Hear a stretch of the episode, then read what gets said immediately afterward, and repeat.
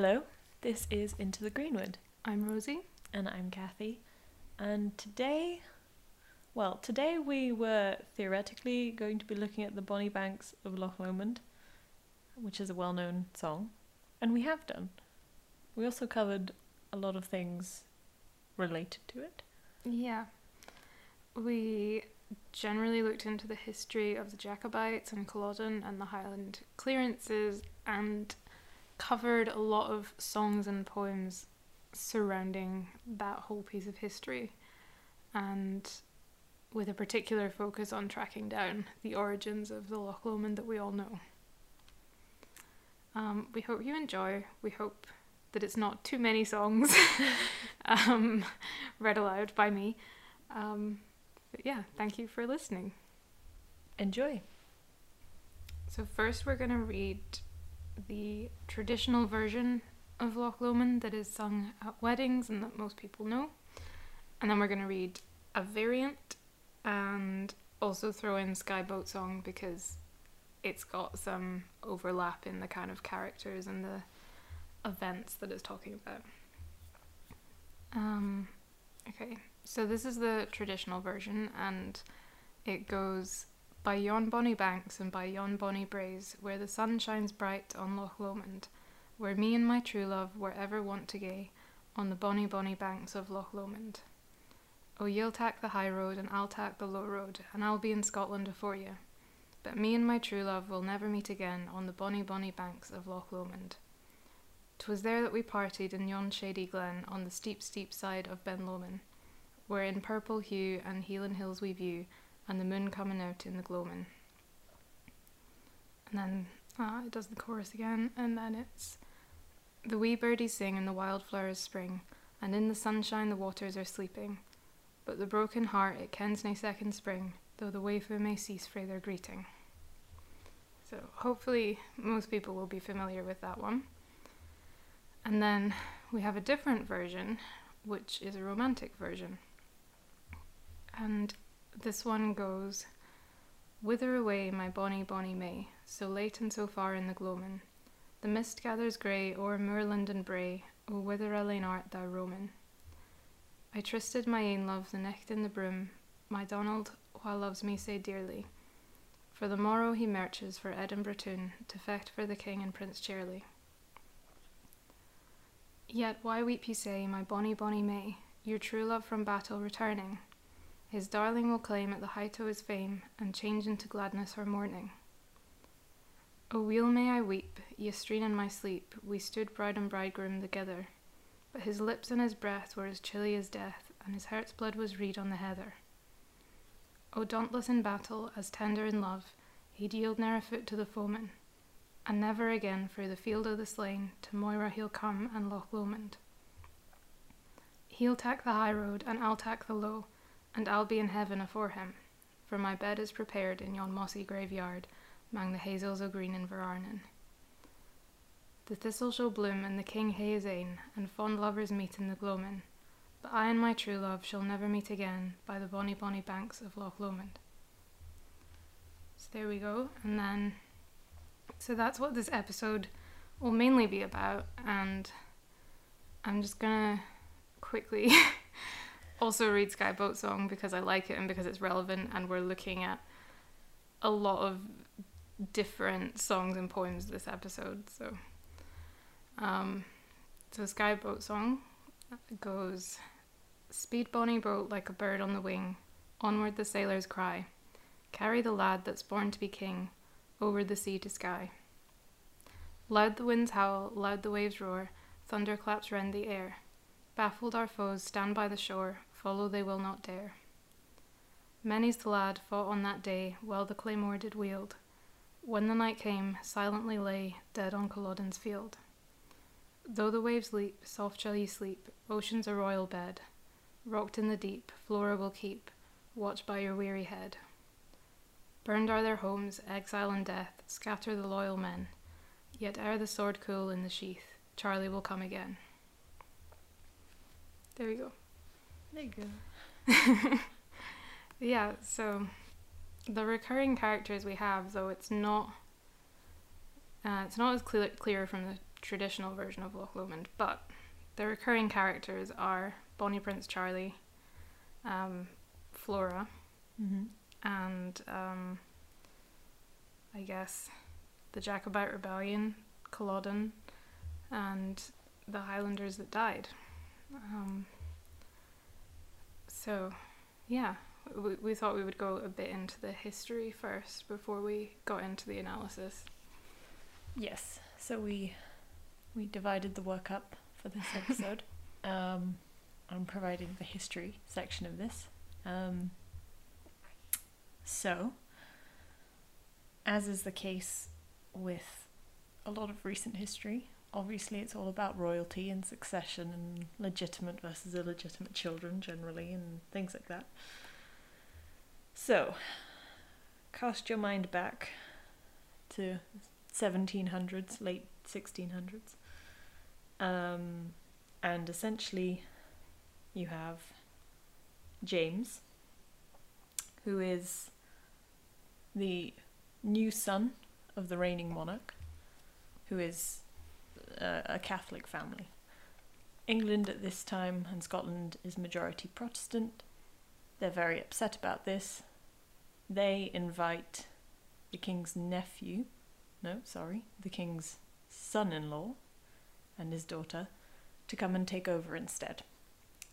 So the king and his son get booted over to France, basically, for being Catholic. Um, obviously, there's political and economic things going on in the background, but faith is part of the story. They leave, they go to the French court, and England now has a Protestant monarchy again. This newborn son is Bonnie Prince Charlie's father, who grows up in exile, and throughout this kind of period, so like I said, from late 1600s to mid 1700s, there's a group of people who want the Catholic monarchy to come back and take over for a lot of varied reasons, partly because there are laws in place preventing Catholics holding any kind of civil positions of power. Like they're not allowed to be admiral admirals in the army, they're not allowed in parliament, they're not allowed to vote. Um, so yes, there's a lot of political things in the background. But anyway, so Bonnie Prince Charlie and his father have a couple of rebellions, well, try and create a couple of rebellions that might give them back the crown of Great Britain. All of these are unsuccessful. The most famous one is the one that begins in 1745.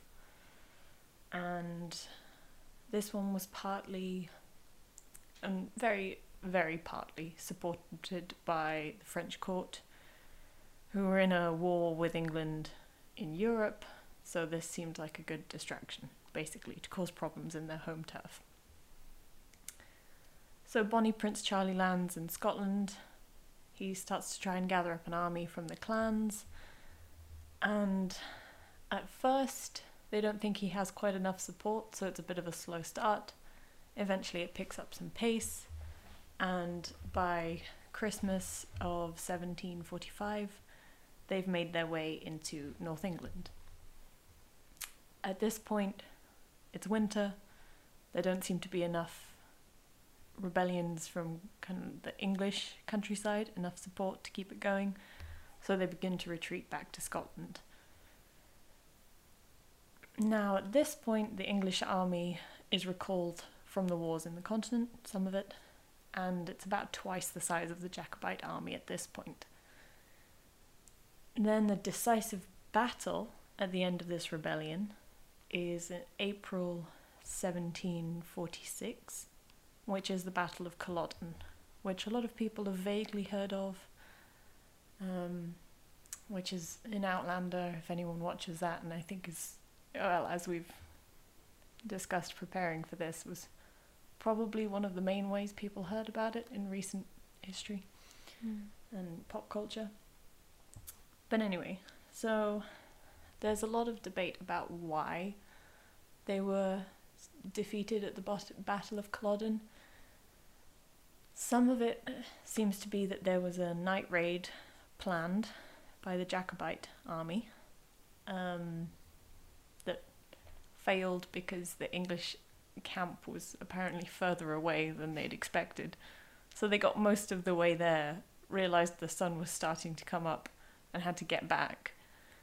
And obviously were then exhausted. So there's suggestions that, you know, a couple of thousand soldiers maybe were just asleep in nearby fields during the battle because they'd been marching all night. Um, it was also a really marshy field, and some people say, well, it was the fault of Bonnie Prince Charlie for choosing this field, and other people say, well, it was to do with his advisors that chose the field. And as with historical battles, we'll never really know whose fault it was, um, or who made the choice. But anyway, point being, a lot of the soldiers die in Culloden, a lot of the Jacobite soldiers. A lot of this is also to do with the fact that the English army was a professional army, so they were soldiers who were very well trained. The Jacobite army were, you know, peasants and farmers primarily from the Highlands. And that's that's the point of it being a people's rebellion. But anyway, so they lose the battle. The generals and Bonnie Prince Charlie decide to give up and try and escape. And then this is where Flora comes in. So he is on the run from April, and then Flora joins this part of the story in that Bonnie Prince Charlie is hiding out in various islands in the Outer Hebrides, and she seems to support him despite not being part of the Catholic side of the family.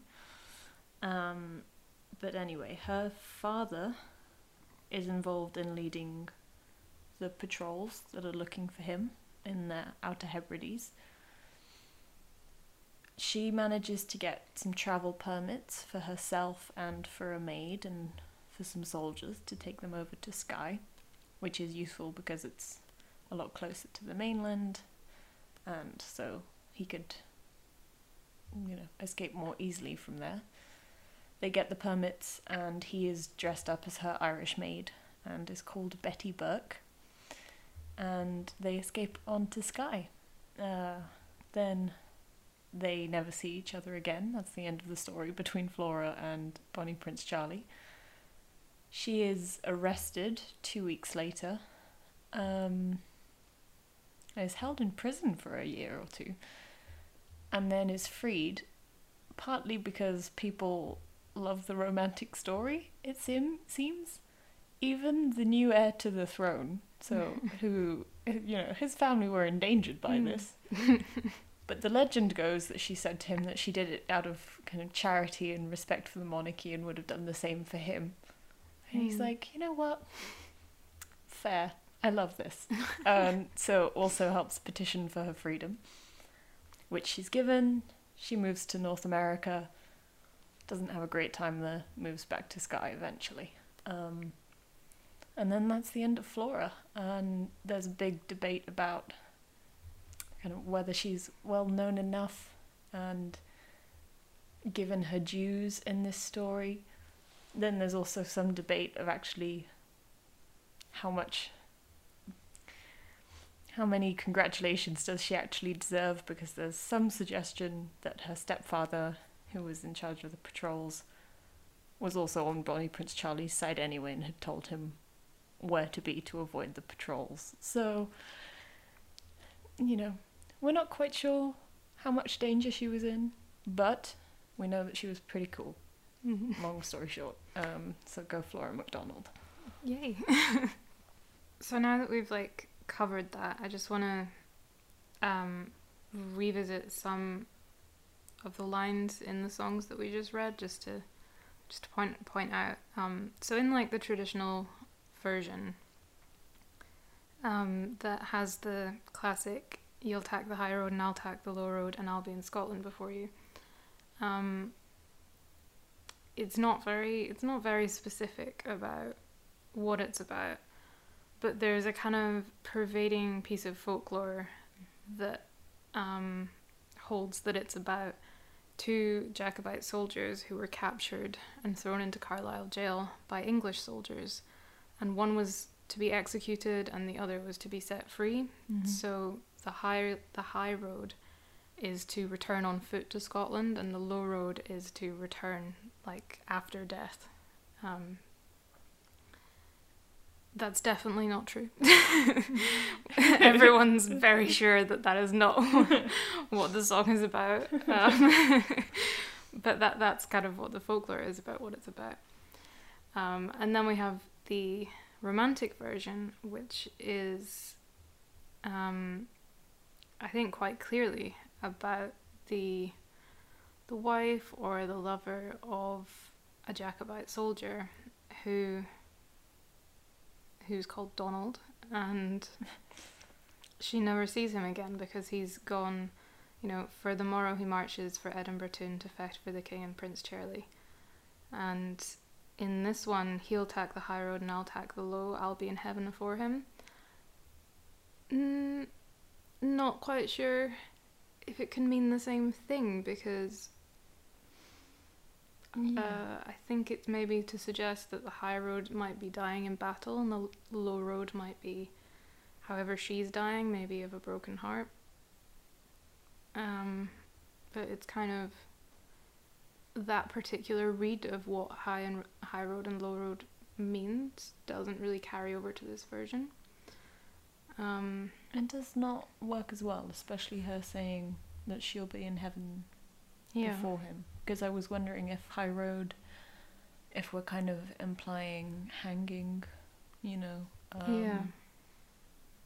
But even then, it makes no sense if he's about to be hung, Mhm. especially from her perspective, for an honourable and noble cause. Then he'd be the one in heaven before her. Yeah. Yeah. So it's kind of yeah, it's hard to say. Um and then that that then kind of calls into question. You kind of wonder, well then does does taking the high road and the low road and being in Scotland before you in the traditional version, Mhm. does that even mean what like the general Views. consensus. Yeah. Yeah. Um, so we can maybe talk more about this um, later. Um, and then one last thing, just draw your attention back to the Skye Boat song, and that's probably the last time we'll talk about that song. um, but you know, you've got though the waves leap, soft shall ye sleep, ocean's a royal bed, rocked in the deep, Flora will keep watch o'er your weary head. So Mhm. there we have Flora and Prince Charlie crossing over to Skye.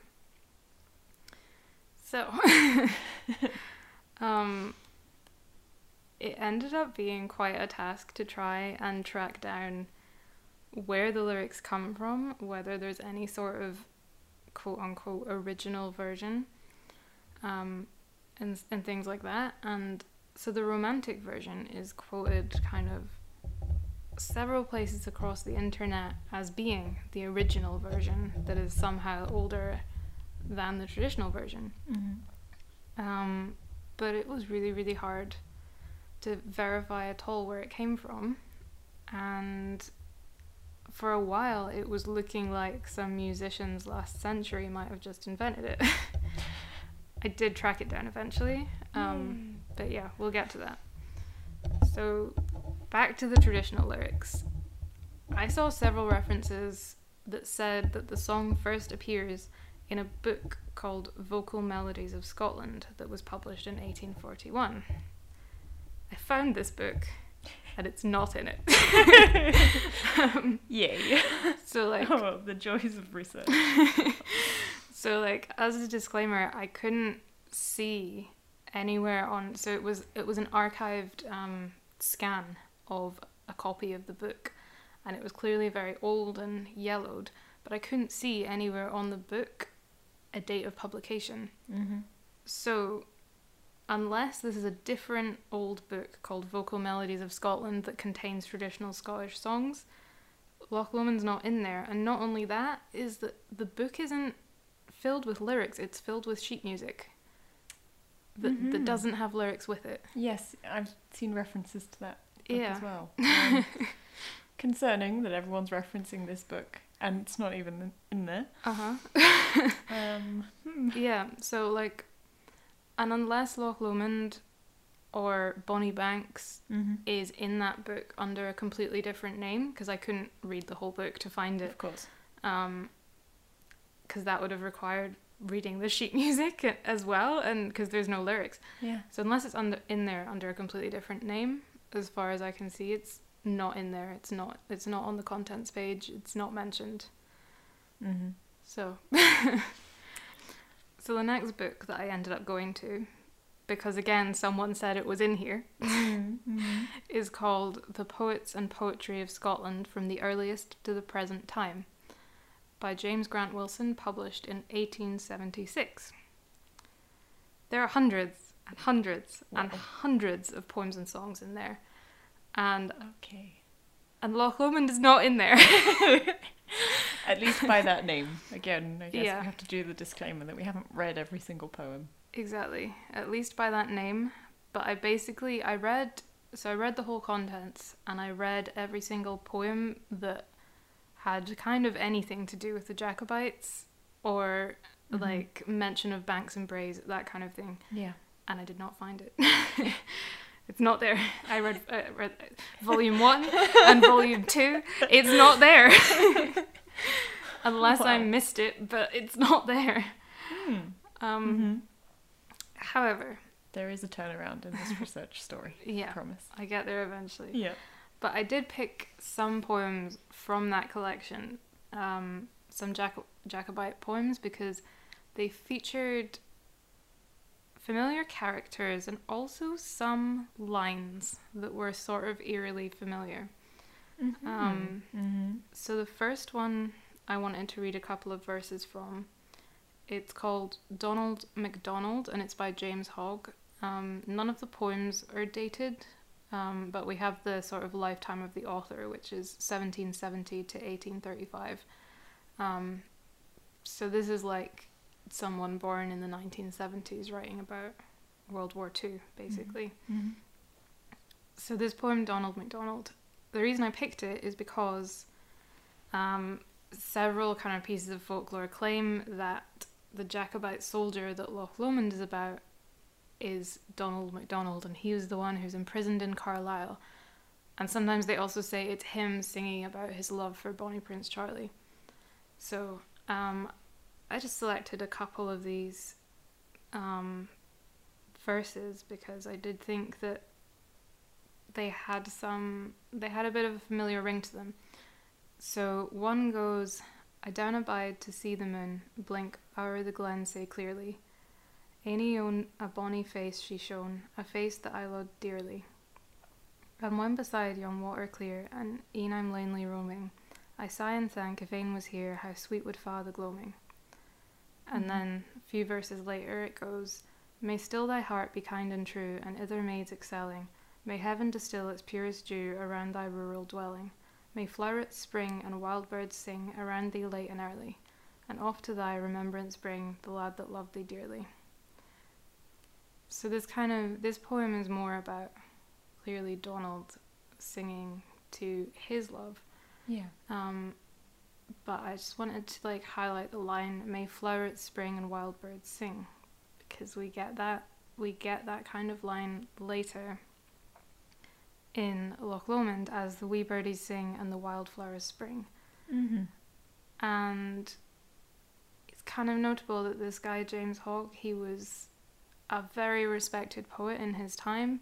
He published collections about um, like poetry specifically centered around the Jacobites. Um, and so I don't think it would be too unlikely if some of his writing might have influenced um, later kind of compositions. Yes, because especially if what you can find is the melody under a different name potentially in Mhm. these books, it might well be that his poems influence the lyrics that people then put to a fairly well-known tune. Yeah. Um, but it's interesting. Uh, for all of our listeners and myself who are not Scottish, um, for example, what is gloaming? Gloaming is the dusk. So it's Ah, the okay. time time exactly between nighttime and daytime. Mm-hmm. And uh, I think someone once said to me, I don't know if this is like correct, but someone kind of said to me it's because in that kind of half light, the world kind of takes on a sort of magical glow. Yep. And it's Okay. related to that. James Hogg has another poem called Bonnie Prince Charlie, and I do think it's Mm-hmm. a really good representation of how people felt about Bonnie Prince Charlie and the sort of romanticization of it. Which uh, it uh, occurs to me we probably should mention this as well. So after Culloden, there was something called the Highland Clearances. Mm-hmm. So basically, the English army. I think it's fair to classify it as revenge, potentially. Um, are very, very ruthless against the Scottish population. One of the English generals involved in Culloden was then known as the Butcher because of how many people were killed afterwards, uh, particularly soldiers, but also. I think some people would call it a campaign of terror Mm. against the country for rebelling. Um, A lot of clan life is shut down and made illegal. A lot of Scottish people move to America precisely because life Yeah. in Scotland is And they- untenable. They essentially they pay the landlords to replace people with sheep because sheep are Yeah. more profitable than crofters. And so they just have no choice really. Yeah, but and then so because of that, there's a lot of grief to do with the fact that they've lost the chance in their eyes for the one true king to come back, and they've also completely lost their original way of life. Mm-hmm. I wanted to kind of verify like, because I was kind of taught in school, tartan was banned, bab- bagpipes were banned, Mm-hmm. Gaelic was banned, all this kind of thing, and um, so the main act that affected it was the high, like I think it was like the Highland Dress Act, and that was in place for twenty eight years from Mm-hmm. um, after Culloden. And the main kind of gist of it was they felt like Highland dress was martial dress and they wanted to discourage any um, just anything to do with war or um, that sort of thing. And so they outlawed Highland dress for men and boys, not for women. Um, but you know, to be honest, I don't think it would have mattered if you can go to prison for wearing Highland dress. I don't think you're going to be like, well, it doesn't actually say that. It, doesn't actually include my nice tartan skirt, Yeah, um, because I'm a lady. No, it, yeah, it shuts it down for the whole community. yeah. And by the time the act was repealed, it the damage was kind of done. Like yeah. it, it was done. People had kind of lost lost their connection to like their old way of life and that kind of thing. And tartan and Highland dress and clans and all this kind of stuff, it doesn't come back until Queen Victoria decides that she likes it. Mm-hmm. And that is when we invent the concept of clan tartan because it didn't really exist before. Tartans existed, but it wasn't really like so defined by clan, and that was kind of a Victorian thing. Yes, So, because previously you just you had the dye colors that you had, and everyone was using the same ones because everyone's using the same kinds of resources because we all live in the same climate. yeah.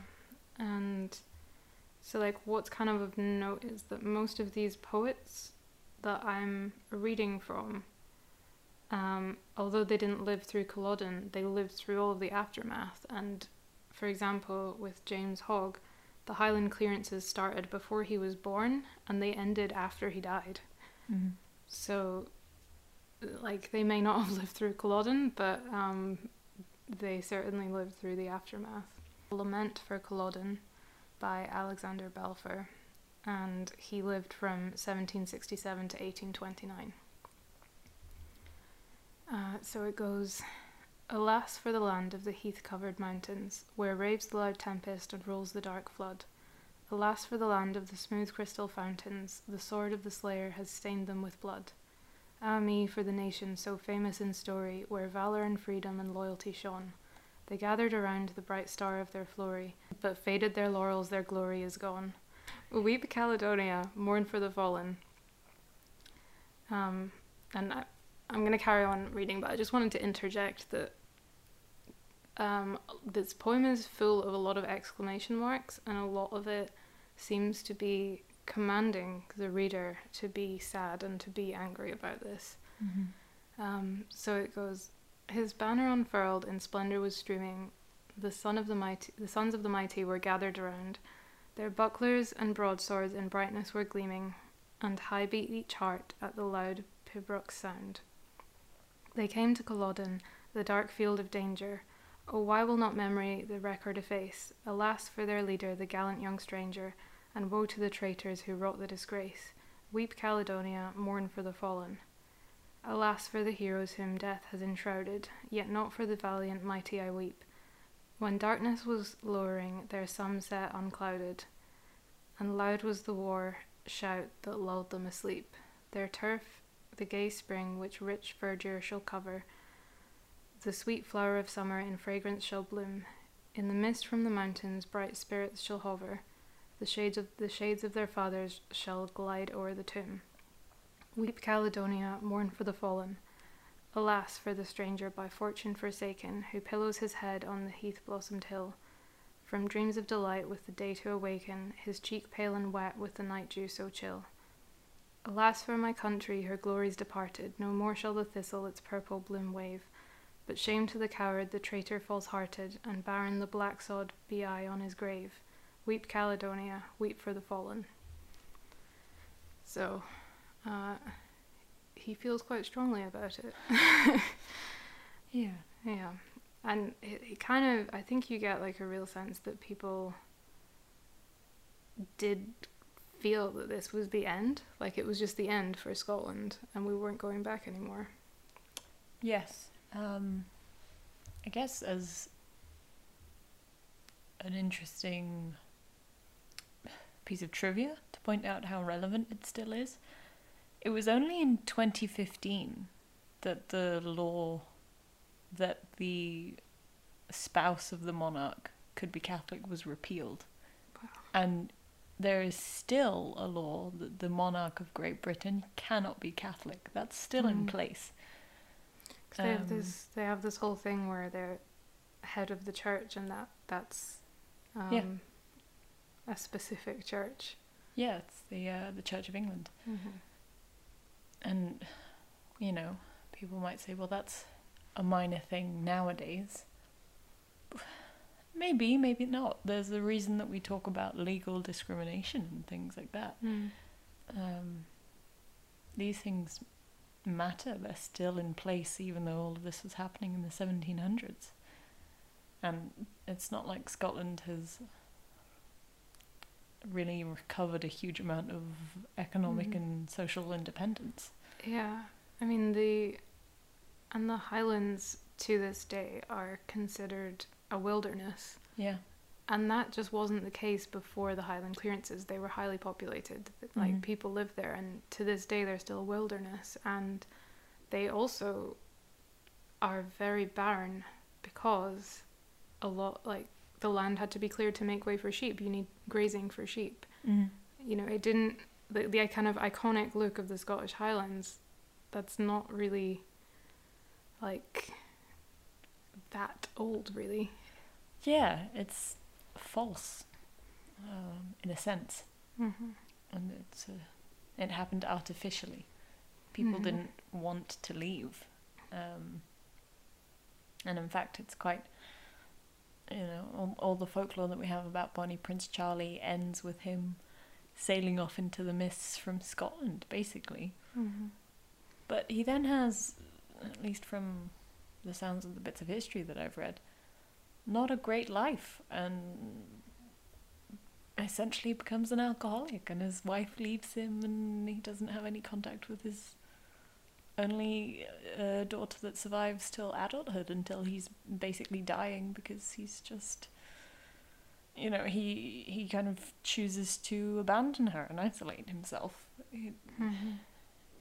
I think there is, you get a feeling at least that there's a lot of hopelessness. So now we kind of get to um, tracking down the original Loch Lomond or the sort of first first instances we have of it being written down. Um, and I want to give a shout out to the people on the website, I think it's Mudcat, um, who have been writing on a forum about the Loch Lomond song since 1999 and are still writing about it because a lot of what they mentioned led me to the books and stuff that I was then able to find what I was looking for in. Mm. Okay, so um, from a 1971 edition of a periodical called The Piping Times, um, which is periodical aimed at pipers, I imagine. Presumably. it had some adverts for like piping gear in between the stuff. um, so they establish that an air called Kind Robin Loves Me uh, was set to the tune of Loch Lomond before Loch Lomond. Mm. Um, the first mention of Kind Robin Loves Me is from 1692 in the first edition of Scotch Presbyterian Eloquence. The first record of the melody for Kind Robin uh, first appears in McGibbon's collection of Scots tunes 1742 on page 36. oh. Um, so on the versions, they say that the original version was printed and sold by W. McNee, bookseller at Stirling. The broadsheet bears no date but was published about 1825. The words bear not the slightest resemblance to the well known version of today. And I'm a bit like, I wish you could have shown me the words because if they don't bear the slightest resemblance, how do you know that it's the first version and not something different set to the same tune? Yeah. Um, but anyway, It would presumably still have to be about Loch Lomond to a degree for it to be the first version. Yeah. So then they say a new version was printed by J. Sanderson, The Canongate, Edinburgh, about 1838. In this we have the modern song as it was sung by a poor boy on the streets of Edinburgh and noted down by Lady John Scott. And this in itself is a bit of folklore, which I'll get into later because this also is kind of gotten muddled, but and then they say this version contains some some of McNee's words, which proves the connection with the older set, but they are not altogether familiar words with which we are singing. Lady John Scott remodeled the verses and made a better song and a shorter one. And I'm like, okay, that's your opinion.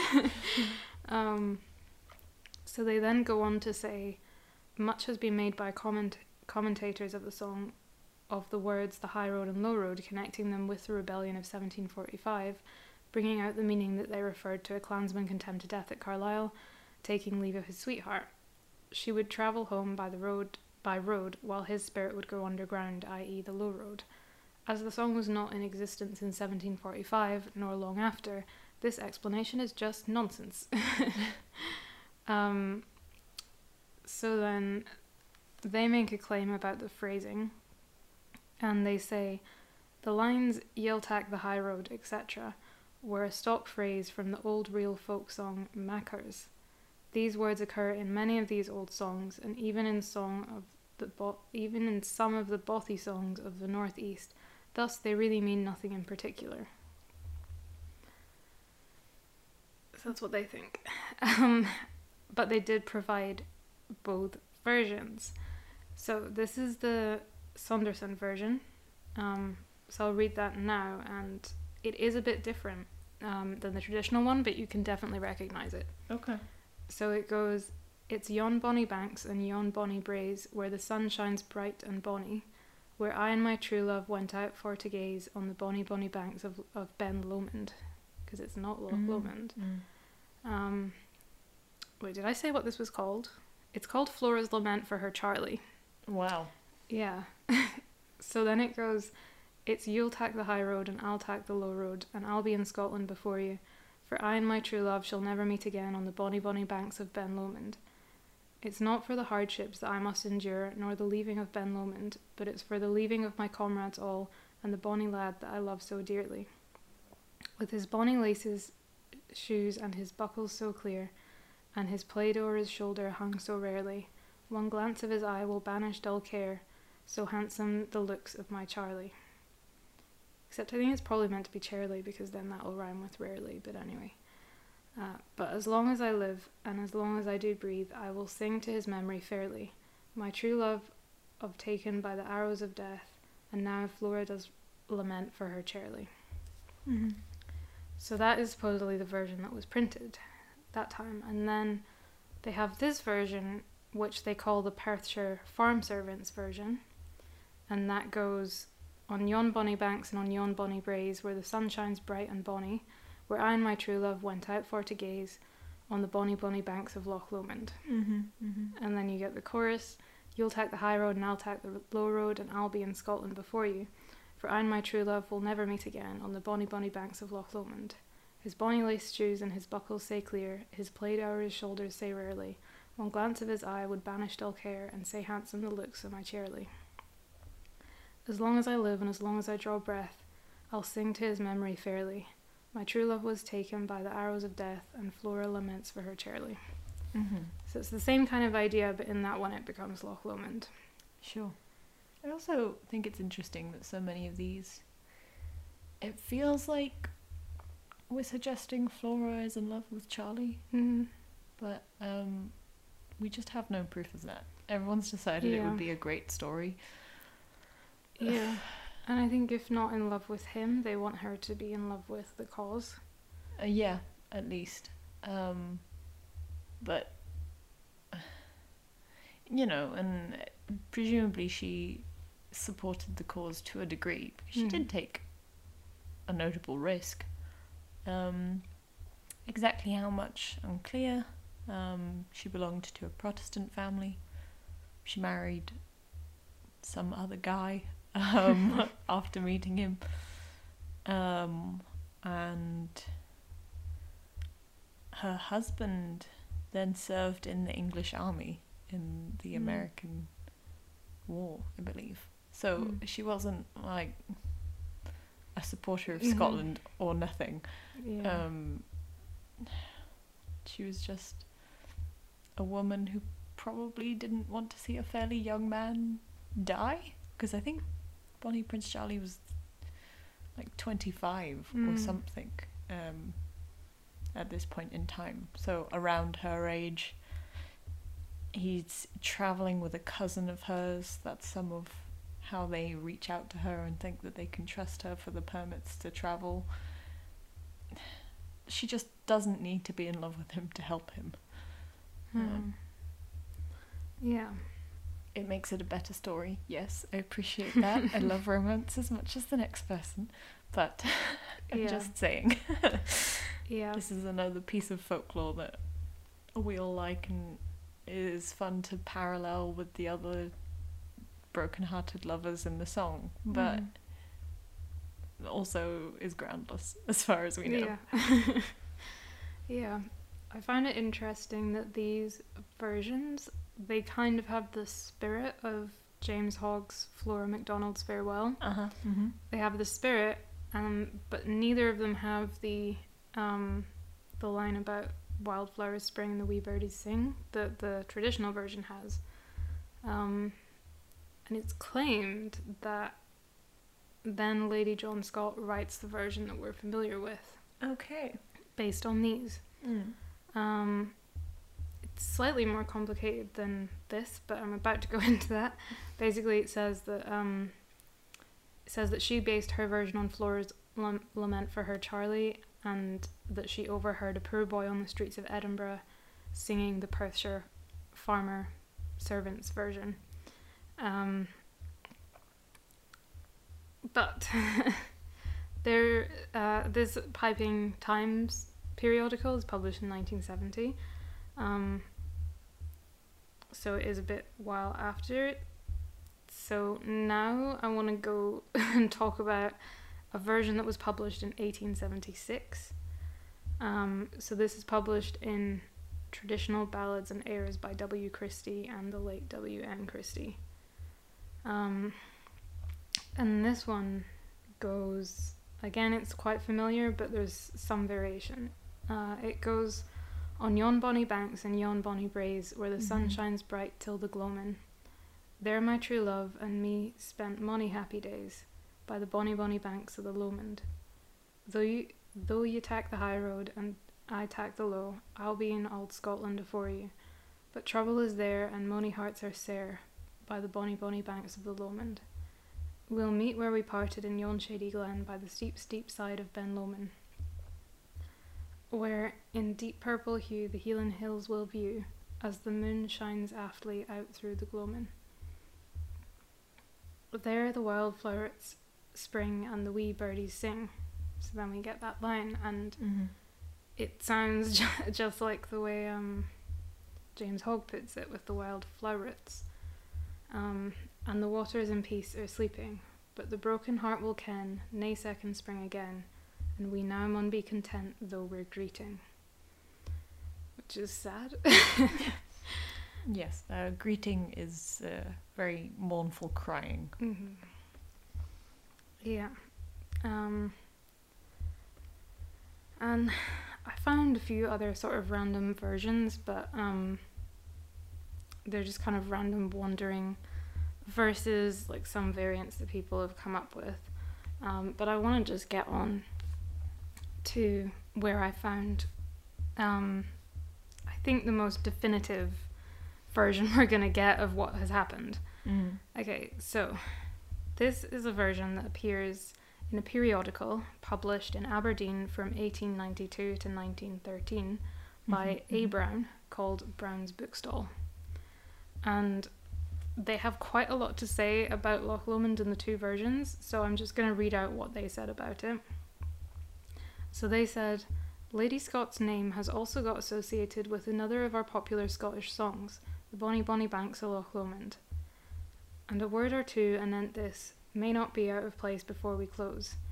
Nothing is said about this song in the above volume, but in a well informed column devoted to folklore, ballads, and songs in an Aberdeenshire newspaper, Mr. Gavin Greig, one of our leading authorities on folk song and music, writes The first appearance of the song in print was about 1840, when it was published by Messrs. Paterson and Roy in Edinburgh. The verses, seven in number, were given as arranged by Finlay Dun, as, as well known Scottish musician of that day. It has been established that previous to its publication, the song circulated for some time in manuscript, and that its composition was then generally credited to Lady John Scott. As far as is known, this is the parent text of the song. So, this is what Lady John Scott supposedly wrote. And it's called Bonnie Loch Lomond Mhm. and it goes um, by yon bonny banks and yon bonny braes where the sun shines sweet on Loch Lomond, where we haste past sae mony happy days on the bonny bonny banks of Loch Lomond. Oh, you'll tak the high road and I'll tak the low, and I'll be in Scotland afore you. But trouble it is there, and mony hearts are sair on the bonny bonny banks of Loch Lomond. We'll meet where we parted in yon shady glen on the steep steep side of Ben Lomond where in purple hue the Heelan hills we view, and the moon looks out for the gloamin'. Mm. Still fair is the scene, but ah, how changed are the hopes we gondly cherished. Like the watery gleam, like a morning dream, on Culloden field they perished. Mony that met and freely did rove, now mang the bracken are hiding, and men good and true are hunted for view, and exile or death are abiding. With this fair youthful face and his native grace, his plaidy in the breeze waving lightly, his buckles shining clear, his very sight did cheer. Oh, handsome were the looks of Prince Charlie. Oh, brave Charlie Stuart, dear to the true heart, wha could refuse their protection? Like weeping birch on the wild hillside, how graceful he looked in dejection. The wildflowers spring and the wee birdies sing, and in sunshine the waters are sleeping. But the broken heart it kens nae second spring, yet resigned we resigned we may be, though we're greeting. And that's it. that is the most original version of the traditional one that I can find. but it gets more exciting Uh-huh. because I found the romantic version as well. Um, so, what people were saying about the romantic version is one of the people who sort of covered it in more modern times was Matt McGinn, and he claims he found it in an old songbook, Mhm. and people were like, "Did he just make it up then?" I don't, I don't believe that he actually found it in an old songbook. But right on the next page of this publication of Brown's bookstall, it's right there. Amazing. Um, and about it, they say its latest form, that in use by singers now, consists of verses 1, 2, and 7, and the chorus after each and verbal alterations and transposition of phrases such as are common in traditionary song. Mr. Greig continues She, Lady Scott, afterwards communicated to Sir Noel Paton a version which she said she and her husband picked up from the singing of a little boy on the streets of Edinburgh. Mm. So the version that they pick up from the poor boy in the streets of Edinburgh is not another sort of variant of the traditional one. It's, the romantic, one. Mm-hmm. Um, and I'll read it out. It's like really similar to the one um, that we read at the start. Yeah, It's very much so. It's Mhm. almost unchanged. Um, there's some slight differences, but Which would make sense if we'd kind of lost it and then he found Uh-huh. found it in an old songbook and then everyone's using the same that he read out. It hasn't had the time to be kind of slightly mutated. Mm-hmm. Yeah. So this one goes, O wither away, my bonny bonny May, so late and so far in the gloamin'. The mist gathers grey o'er moorland and brae, O whither alone art thou roamin'? I trysted my ain love the nicht in the broom, my Ranald fa loves me sae dearly, but the morrow he marches for Edinburgh town to fecht for the king and Prince Charlie. Yet why weep you say, my bonny bonny May, your true love for battle returning? His darling he'll claim in the might o' his fame, and change into gladness her mourning. O weel may I weep, yestreen in my sleep we stood bride and bridegroom together, but his lips and his breath were as chilly as death, and his heart's blood was reed on the heather. Mm-hmm. O dauntless in battle, as tender in love, he'll yield ne'er a foot to the foeman, but never again for the field of the slain, to Moira he'll come and Loch Lomond. O he'll gang the high road, and I'll gang the low, and I'll be in heaven afore him. Mm. For my bed is prepared in the mossy graveyard, among the hazels of green Inverarnan. Mm. This thistle shall, bloom, and the king hae his ain, and fond lovers meet in the gloamin', and I and my true love will yet meet again, far aboon the bonny banks o' Loch Lomond. So I think the main difference is the version we read out at the start says, Me and my true love will never meet again on the bonny bonny banks of Loch Lomond, and this one is kind of like, We will meet again, but we'll be dead. Oh. yeah. So yeah, that's that, and What's that? and they had much more. They had much more to say about it. um, so I'll read that out, and then we can. Um, then we can discuss it because I just thought what they had to say was really interesting, and it's also funny because they say that they say that um, Loch Lomond is clearly literary and modern, but it kind of is modern to them because it, these versions are just from 50 years before their writing because Yeah. they're writing at the turn of the um, century so Mm-hmm. Mm-hmm. yeah so the publication goes on to say mr Greig pronounces these versions clearly literary and modern and we quite agree with his finding Mm. there is nothing of folk song about them, though the tune seems to come from that quarter. The question of authorship was put to Lady Scott by the editor of a recent work on Scottish songs, and she denied being the writer and reaffirmed the story of picking up the fragment from a street singer. This must be accepted as final, as the, wor- as the word of Lady John Scott was above suspicion. Hmm. It also it is also confirmed as being about that time a street song by the late John Forbes Robinson, who told the presenter writer many years ago that he took it down from the singing of A Caird Lassie in the Gallowgate, Aberdeen, before he went to London in 1844, and he was so taken with the air that he introduced the song to the notice of more than one singer in London some time after. William Black, the novelist, took exception to some of the lines as rubbish, and he doubted the story of their being picked up from the singing of a little boy in Edinburgh. But his criticism will not pass muster with those familiar with street balladry. The street singer is primarily a beggar, and the sense or nonsense of any of his lines do not concern him. Hmm. If the air is catchy, anything will do, and he invariably extemporizes to the best of his ability where memory fails him. Printed street balladry can give any amount of examples. The whole thing appears to us to be exactly what the publishers of 1840 say by a lady. The air soon carried it to the street, and then transformations began. The lady may have had some prior lilt to work upon. If so, she has completely obscured it. It is just a modern Jacobite, and in its earliest forms, as such, worthy of a place alongside many of the post effusions in the same line found in our songbooks. Mm-hmm. So I think what they're saying is that it must have been, they believe it really was written by a lady before this young boy. sung Yeah. Which makes sense because, you know, this young boy would likely have been illiterate. He's not going to know about. Mhm. Uh, you know, I mean, if he sings for his supper, he'll know enough about rhythm and rhyme and things like that. But Mhm. there's no reason that a young boy would make up a song about Culloden necessarily. that would come from someone Mhm. older, maybe with a bit more political interest, maybe hoping for some kind of propaganda Mhm. that then a child on the street hears and realizes is popular.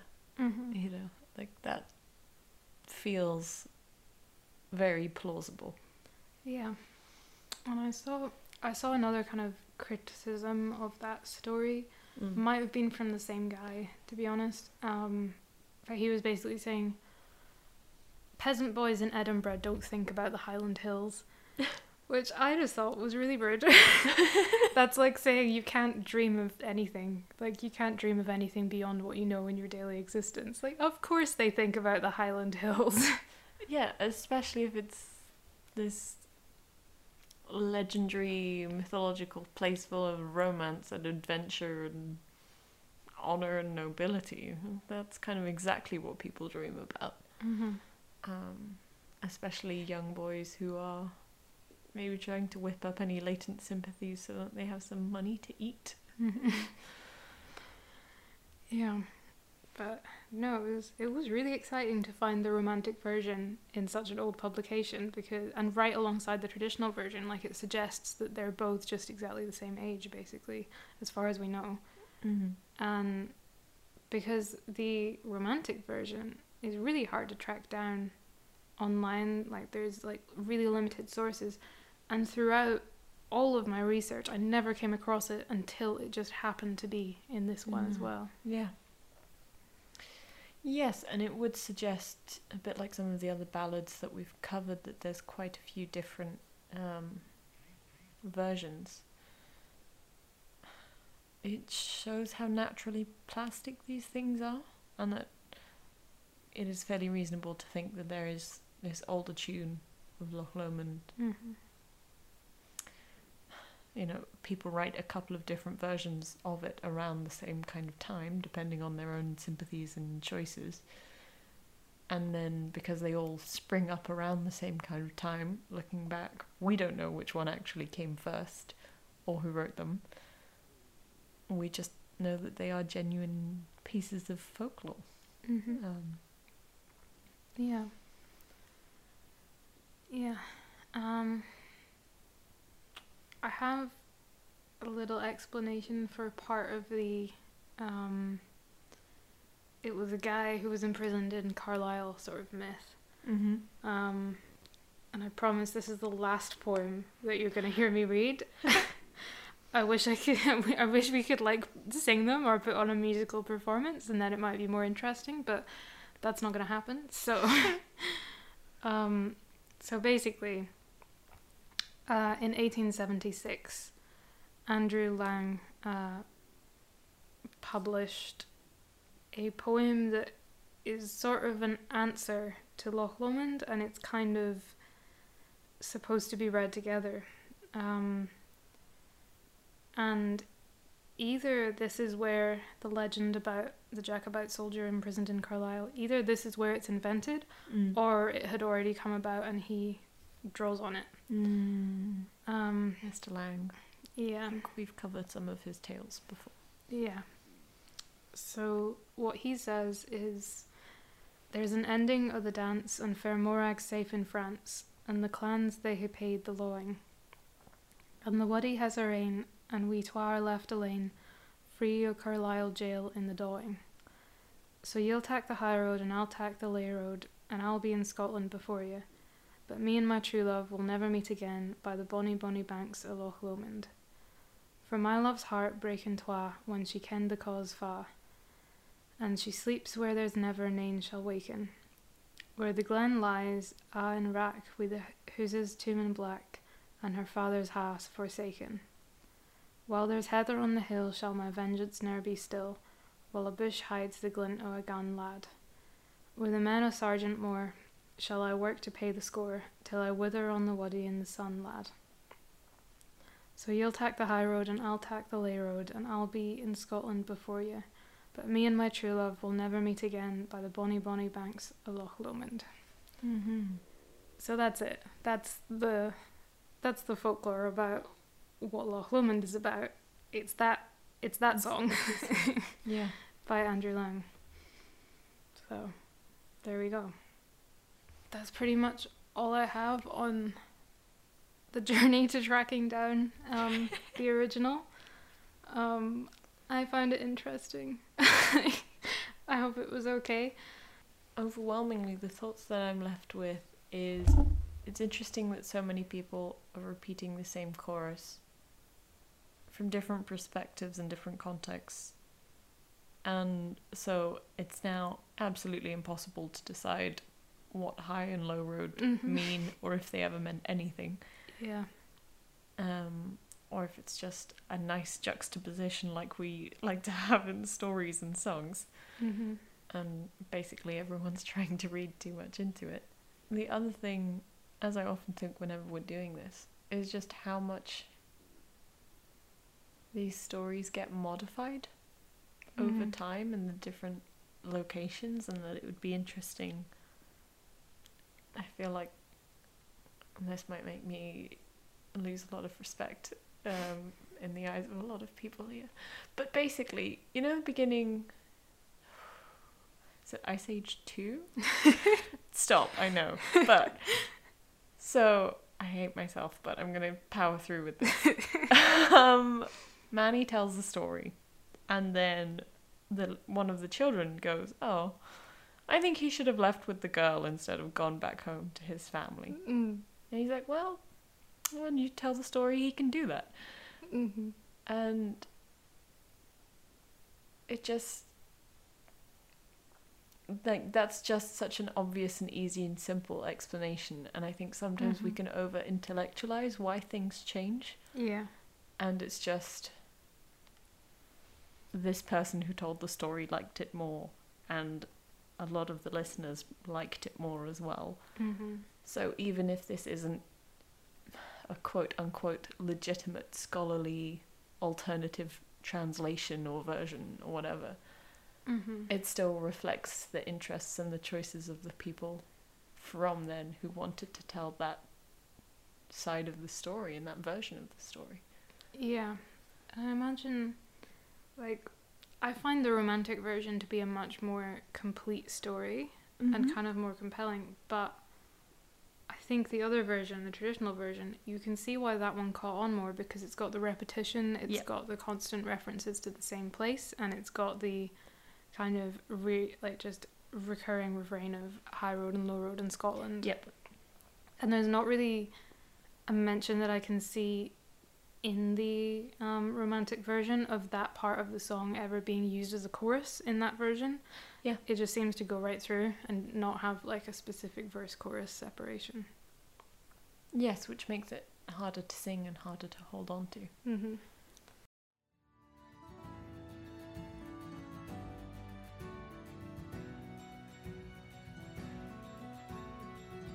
Thank you for listening to the Folklore Scotland podcast. We'll be back every week with more folkloric content from stories to analysis. The podcast is brought to you by Folklore Scotland, the charity that aims to make Scottish folklore accessible using digital platforms, telling the tales of the past with the technology of today. If you'd like to become a voluntary contributor or would like to get in touch, pop us an email at info at folklorescotland.com and you can find all of our social media as well as a list of sources in the show notes below. The charity also now has a Ko-fi page, which you can find in the show notes if you would like to help us continue the work that we do. Thanks for listening, and we'll see you next time.